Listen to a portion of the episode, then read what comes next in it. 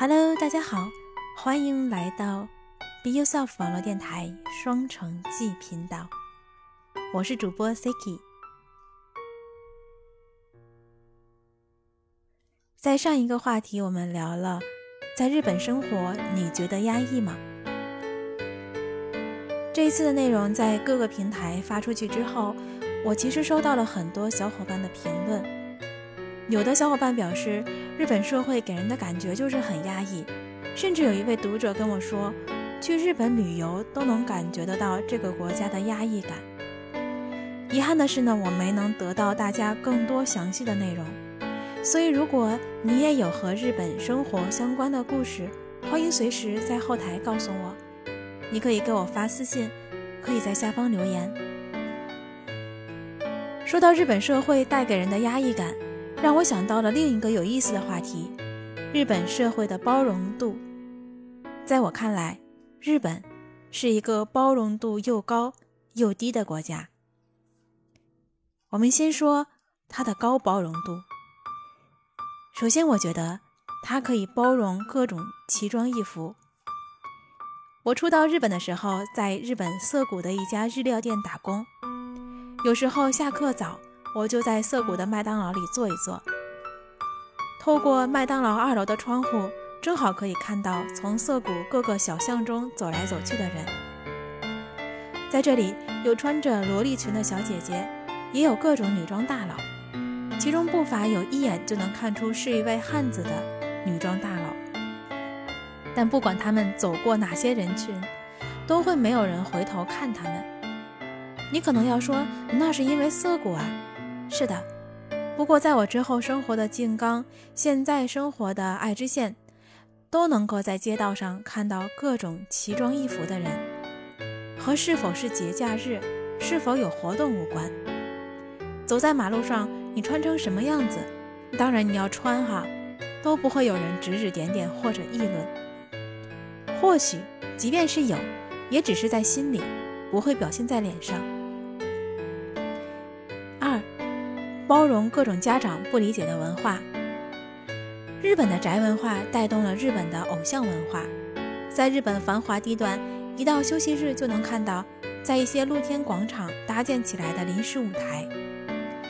偶尔呢，会有一些偶像团体的小姐姐们穿着小短裙，甩着荧光棒，边唱边跳，而下面呢，会有一群男性观众齐声跟着加油呐喊。我想这种现象现在国内也不少见了吧？这一场景被我妈定义为疯了吧？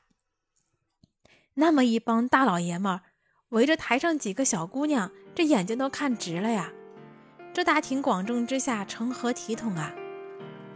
但是摘下这个眼镜，其实他们也只是偶像和粉丝之间的关系而已。你说能有追着小鲜肉小哥哥们的疯狂女粉丝？他怎么就不能有追着小姐姐们的大老爷们呢？这追星还得分年龄吗？所以八零后的我追一追奥特曼又有什么问题呢？第三点，包容单身女性。日本是一个太适合一个人生活的国家了，这一点呢，我们以后再单独的拿一期节目来聊一聊。在日本。你会发现街道上有非常年轻的女生推着婴儿车，也会遇到各种大龄不嫁女青年。从我来日本到现在，在我打工的地方，我曾经学校的老师，我现在工作环境里都有很多单身女性，她们有着自己的生活方式。曾经和我一起打工的一位日本姐姐，她一边在日料店打工，一边在舞蹈教室教舞蹈，时不时就跑去其他国家旅个游。他没有结婚，也没有打算生孩子，而让我觉得最为舒服的一点就是，在工作环境中也没有人会聊到这个话题。即便是中午女性职员们一起吃饭的时候，也不会聊谁谁谁还没有结婚，谁谁谁搞对象了之类的，更别说会有人跑过来帮你介绍个对象了。私人的话题，日本人一般不会挂在嘴边上，起码在公共场合就更不会。我被问到私人话题的情况，是我和我的大领导单独的时候，他有的时候会担心我会不会结婚了就要辞职，或者是不是国内有了结婚对象，是不是随时可能会要回国。但是呢，这也只是在私人下两个人单独聊天的时候才会有的话题。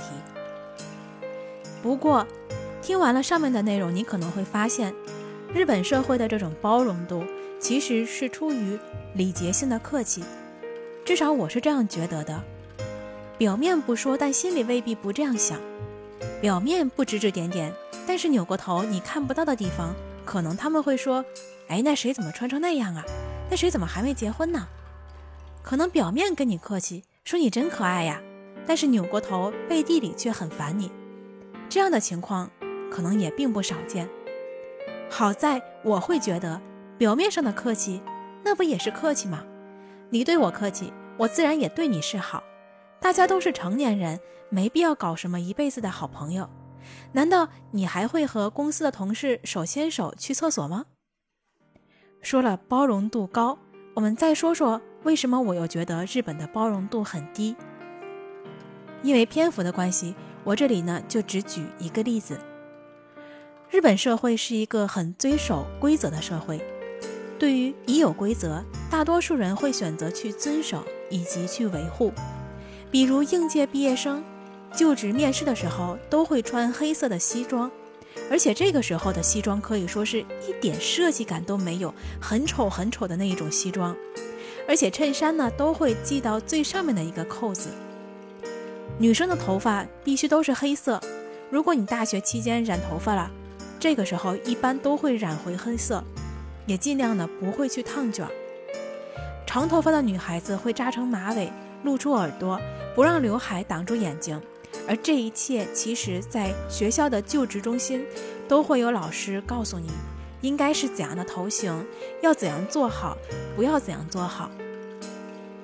也就是说，在大学期间，无论你曾经是一个多么有个性的女孩子，哪怕你是一个玩摇滚的女孩，你这个时候都会变成一个乖乖女，因为这就是日本就职的第一课，去特殊化。当然，在日本，诸如此类的规则习惯还有很多。这些被人制定出来的规则，有些没有理由，也没有原因，但是一代又一代的人承接了下来。你可以说这是传承，所以很多习俗文化就被这样保留了下来。你也可以说这是保守，是不够多元化，是不够与时俱进。我觉得也可以。比如说日本茶道也是类似。我不能说我现在说的这些内容代表了真实的社会。我也知道我说的内容有我自己的主观性在里面，更何况我自己每天生活在这里，看到同样的情节，也能因为不同的事情有不同的感受。所以，如果你有不同的意见或者想法，欢迎随时留言告诉我，我很期待和大家多多的交流。感谢你的聆听，这里是 Be Yourself 网络电台双城记节目，我是主播 Siki，期待在下一期与你相见。哦，对了，关于日本，其实我还有很多想和大家一起聊的话题。我每个月大概会有一到两次直播的时间，会和另一位曾经生活在日本的小姐姐一起直播聊这个话题。如果你感兴趣的话，可以在下方简介里看到我的直播地址，欢迎你加入，一起来聊。